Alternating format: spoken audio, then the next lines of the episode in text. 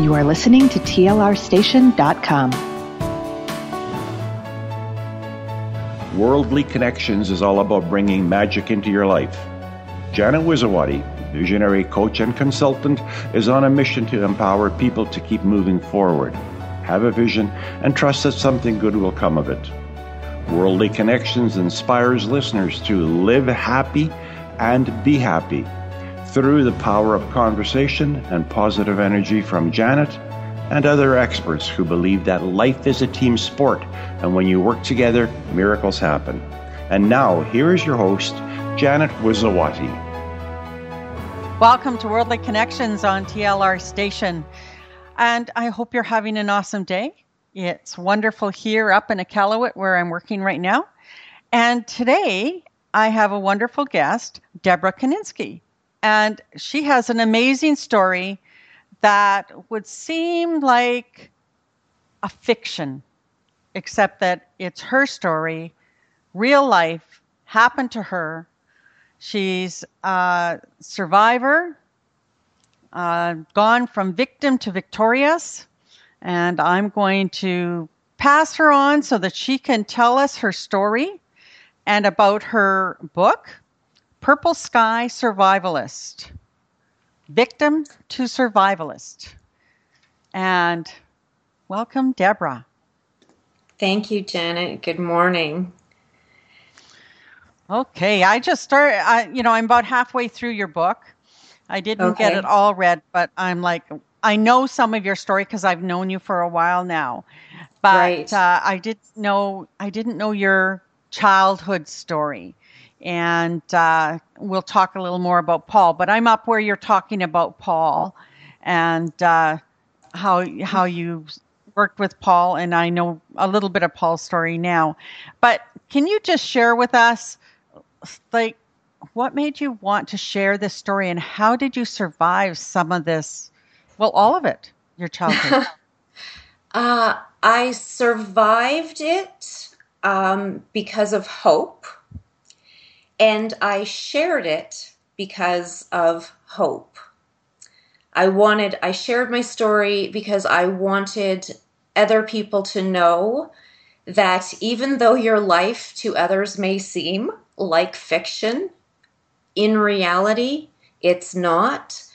And if you keep hope and share your story, then it's going to heal other people and put them on a journey so that they're able to thrive in life instead of merely surviving. Yeah. well, I, I, know that in you talking to some of the places where you lived, uh, and you moved around a lot. We moved around a lot as kids as well, and we had had some pretty interesting places that we lived but not to the extent that that you have. How many mm-hmm. times did you move as a child? I lost count at 33. I lost yeah, the after 33 I honestly I just stopped counting. I I had far greater concerns in life than re- trying to remember every hole in the wall country place that my parents moved us to. all without a population usually of under less than a thousand. We we were on the run well, a lot. okay, so on saying that, uh, I remember one of the places you lived was like in a shack out in the out in the boonies that uh, right. you and your brother were left alone over Christmas because your dad took your mom away. Mm-hmm. And so, like, how I, I have no idea how you guys survived.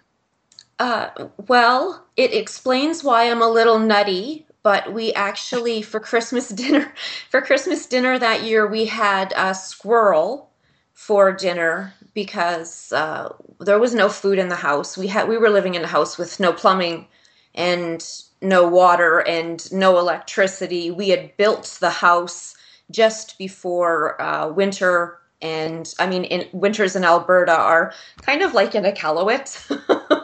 you know, they're they're very harsh, and um, we were we were eight and eleven, and we shot a squirrel out of a tree and and had that for Christmas dinner, and we're thankful that we had food in our bellies. Yeah, I guess. now, when you were there, you were eight, and yeah. you lived out in the boonies, like you said, out in the the woods. Yes. Did you go to school then too? Because I know you did go to school in some of the places. I I probably did. I re- I honestly I don't remember. And even when I did go to school, uh, it was very sporadic. Um, my mother was battling mental illness, and um, it was it it was just not an option. I had to stay home and and either care for who needed being cared for or I was sick or I, I just didn't go. School was not a priority. Well, you you since educated yourself, and I know you did go to school. You you've written this book, and and you've done. Actually, this is the second. This is a revised version of your first book, is it not? Yes, the first book was her story, "Victim to Victorious," and that um, is a very raw depiction of the whole process of my life and how I thrived over uh, all of the abuse, trauma, and addictions that I was dealing with. And then um, I, I did a, I was going to do a second edition, but it's now turned into a trilogy. So, Purple Sky Survivalist, Growing Up a Victim of Illusions, is the first book in a in a trilogy and the this one um, is the journey of the first 20 years of my life and how I survived those first 20. Well, uh, can you talk about your parents at all? Like, because I'm sure there's some people that are going to think, well, this can't be real, and uh, that in this day and age, because you're not all that old, that people's children could be really treated like this and isolated like this. But in reality, there are kids out there today, just like you were, are they not? Wouldn't you think? Absolutely. I think the statistics are are grossly skewed in in that aspect because uh, the more I speak on my topics to the public, the more women are coming up to me and saying, you know, thank you for coming out because, hey, guess what? This also happened to me, and I know it happened to this person and this person. Like, not they're not giving me specifics, but you know, yeah. they they're com- like, and the numbers are astronomically. They're they're not they're not projecting what the numbers are. And well, as I think, for, mm-hmm, sorry. No, I was just going to say, like, um, with your father's history and your mother's mental illness history, and mm-hmm. in the work that I do uh, as police dispatching, we see a totally different world that the majority of people out there that have never experienced that haven't got a clue. Like mental illness and um, gangs and and things like that, and jail terms and that are very real for. I, I think of children all the time that are stuck in this. It's true, but the funny thing is, Janet, is that my father was everyone's favorite uncle. Everyone, all the the kids loved him, and unfortunately, he had quite the appetite for young children. Mm. That's the scary part, right? That is the scary that, part. That, that there are people like that, and they do have charisma. Oh, yes, he, yes. They can charm the mm-hmm. pants off of anyone, literally. Mm-hmm. Yeah, but he served time away as well, right? So um, he wasn't always once, around he no he didn't spend he didn't spend time in jail uh, except for when i was a young child the one incident that i know of. Oh, i know my brother spent more time in jail than my father did um, but he we he just kept us on the run. So he never mm. spent the time we just ran. Whenever someone would get wind of him being around, that was it. Every when the animals started going, that's when I knew it was time to go again. Yeah, let's talk about the animals because you said that that's one of the saviors, and I can remember growing up. I my horse was everything to me. Like she uh, she heard everything, the tears and everything, and and we had puppies. My dad raised uh, German shepherds, and we always had puppies around. So I can relate to that part. But you had uh, quite a variety. I remember the story about uh, all the dogs that your dad was looking after for somebody that you fell in love with. Blue. My dog yeah. Blue. Yeah. We had 56 dogs at that time. 56. Oh. yeah. It was, I mean, we always had animals. We always had, um, but not domesticated animals. We had an owl, we had a descented skunk, we had a red tail hawk, a monkey, 56 dogs, goats, pigs, you name it. We had and animals were my savior because they didn't judge me. They didn't they didn't objectify me. They didn't put me down. They they just loved me back and it was the only affection I was getting. Wow. It, yeah. It's but you didn't have the animals when you moved to the city. How old were you when you moved to the city? 11? Uh, we were, uh, I was almost 11. Almost 11 yeah. when we moved to Edmonton. Mm-hmm. Right. Tell us about your crowns. My crowns. I read a book on our move, um, King of the Dollhouse by Patricia Clapp. Uh, an amazing children's story. Uh, if you get a chance to read it, it's discontinued now, but read it. It's about a little girl who um, her mother is going to work and she is feeling left out of the world and neglected and she meets these peanut butter babies and this king and queen in her dollhouse in her room. And of course they're not really there but she she befriends these imaginary friends and time goes by and she has to leave or the king and queen have to leave. So it's time for her to grow up and so they leave her, and when they leave, they leave her two silver crowns. And when I was 11, we moved into this new house in Edmonton that had the Pepto Bismol pink bedroom, the most girly girlest bedroom in the world. And I was drawn to it because I was essentially a little boy uh, growing up in my brother's hand me downs and whatnot. And so to have this Pepto Bismol room, I was thrilled. So I went over to a grate and I pulled it out of the floor. I'm not sure why, just childish curiosity. And when I looked inside, I put my hand in and I pulled out two silver crowns. I, I, get emotional because I still have one. And it just awesome. it gave me hope that something better was about to come.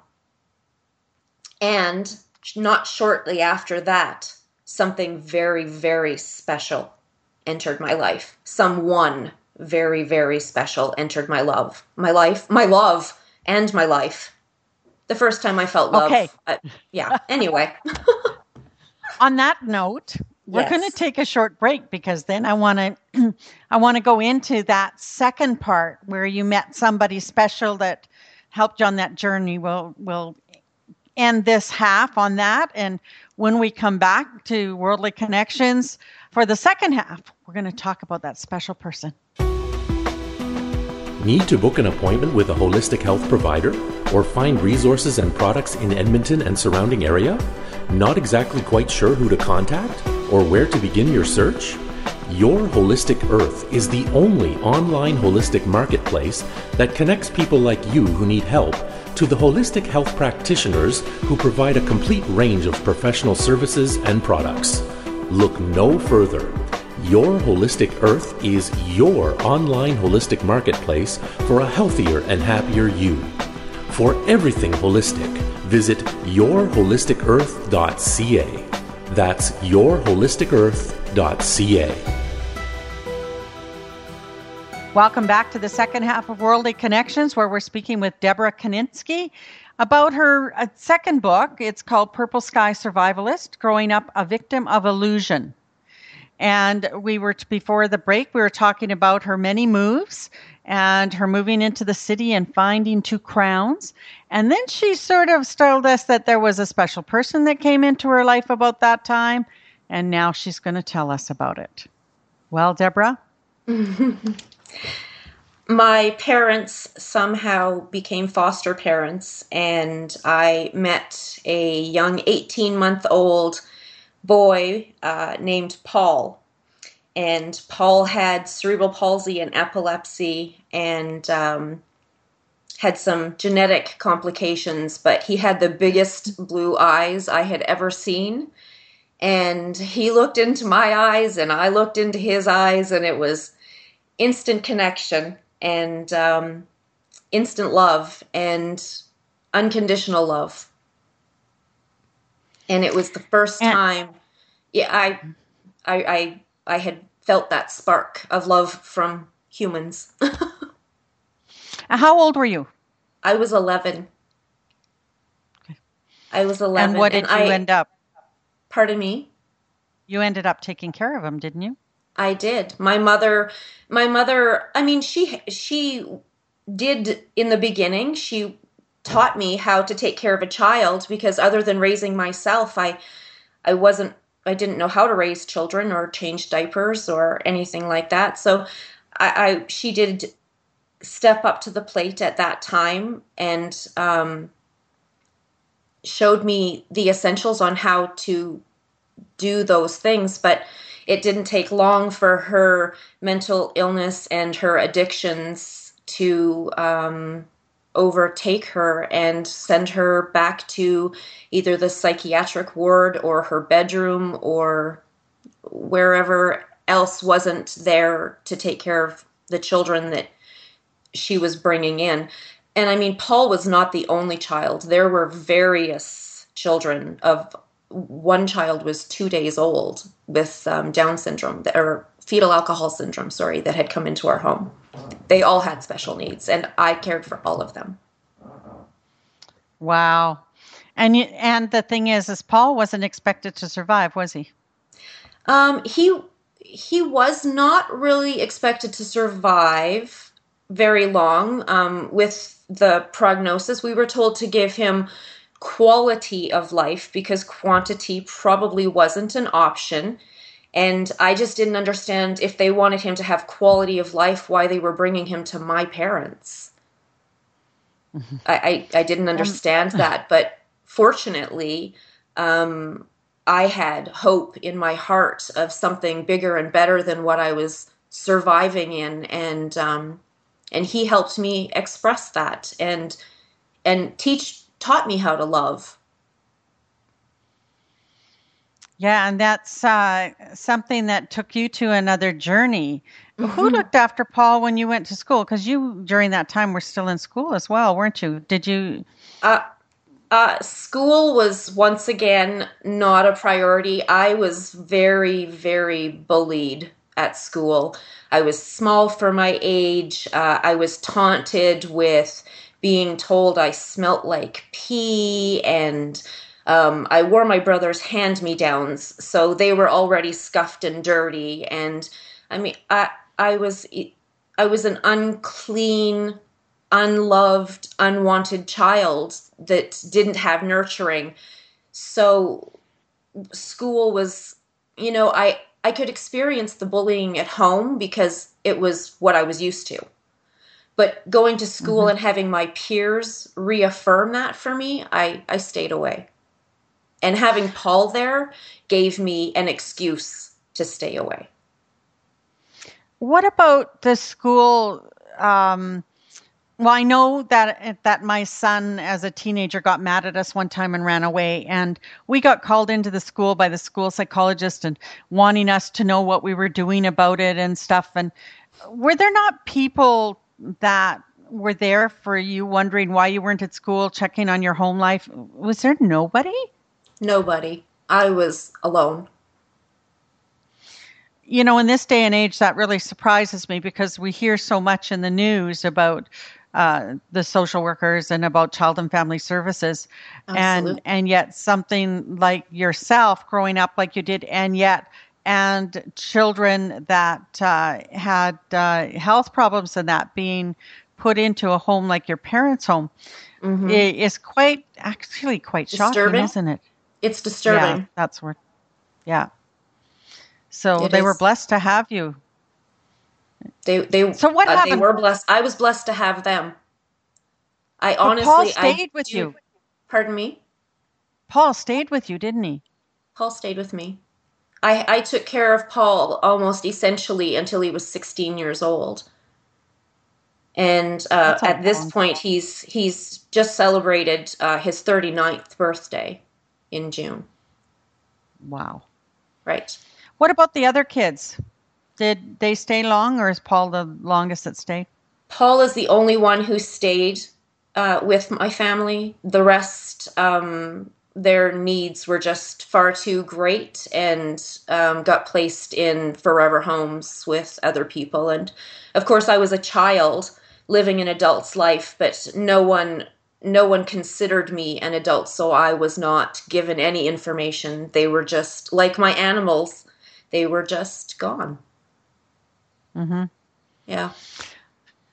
What else can you tell us about that time that might help people who are going you know, even adult uh, adults that, like you, grew up in households that didn't have that nurturing and that that may be struggling now because you've come through it, and I know that you've had your own struggles uh, through your adult life to a certain point. What can you talk a little bit to that on how people can get past that? What should what changed you? What what got you? Because I know you went into abusive situations as well, which yes. is a I don't know answer learned behavior. Like that's all you knew, right? It's all I knew, and to me, pain equaled love. And as long as I was hurting, someone loved me. But that switched now. Absolutely. Well, at the age of 39, I just instead of going down the road of prostitution, I decided to go back to college with a grade 9 mm-hmm. education. And uh, that was probably the the best decision I ever made because I I took mental health rehabilitation and um, came out three years later with uh, an honors in the in the program. So there there's you're such an inspiration to yeah but there's, there's inspiration there right? That you can you can change your life. People can change their lives but but it takes somebody i believe to help switch that to to flip that switch who was it for you i had a pimp sing me a song about how much money i was going to make him and that switched my attitude so we can have like the positive switch or the negative switch right it's like right uh that was yeah. my turning point. That was the point where I said, I cannot live this life. Mm-hmm. And um, I chose not to go down that road. Um, even though it was probably the road I was meant, I, I mean, it was the road I was groomed to be on. Mm-hmm. Um, but it was definitely not the road I wanted to go down to support my children and at that point that's what i would have been doing it for was to protect my children and to to feed them and mm-hmm. That he's as i said he sang me this song and that was my breaking point. I was like nope i'm just going to wait this out. And you know when i did that the universe said hey deborah we have a present for you. And my funding came through a week and a half later to get into school. So, what would your message be to somebody else in that? Because you had two children by then, right? And you, did. You've got two sons. I do. What was? What would you recommend? What would your advice be to to the younger you that might be out there in your position uh, where you were? And yeah give them some some hope and some how they can take those steps to changing that maybe how they can get in touch with you because i know that you have that caring heart and you want to help others get to where you are can you share that a little bit with us my recommendation to anyone and everyone who has suffered abuse or trauma or addictions is speak out and keep hope and remember that you're not alone and you do matter and you deserve the abundance that the universe is ready to give you when you're ready to accept it.